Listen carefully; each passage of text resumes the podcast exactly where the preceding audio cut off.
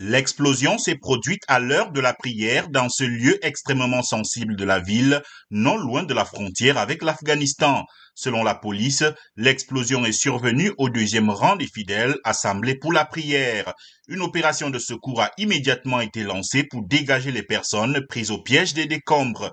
Des équipes de déminage sont sur place pour examiner la possibilité d'un attentat suicide. Le gouvernement a placé l'ensemble du pays sous haute alerte. Selon la chaîne CNN, les talibans pakistanais ont revendiqué la responsabilité de l'explosion. Sarbakaf Mohmand et Omar Mukaram Kourasani, deux responsables des talibans pakistanais connus sous le nom de Tehrik et Taliban, ont déclaré que c'est une vengeance pour la mort l'année dernière de Khalid Khorassani, un de leurs militants.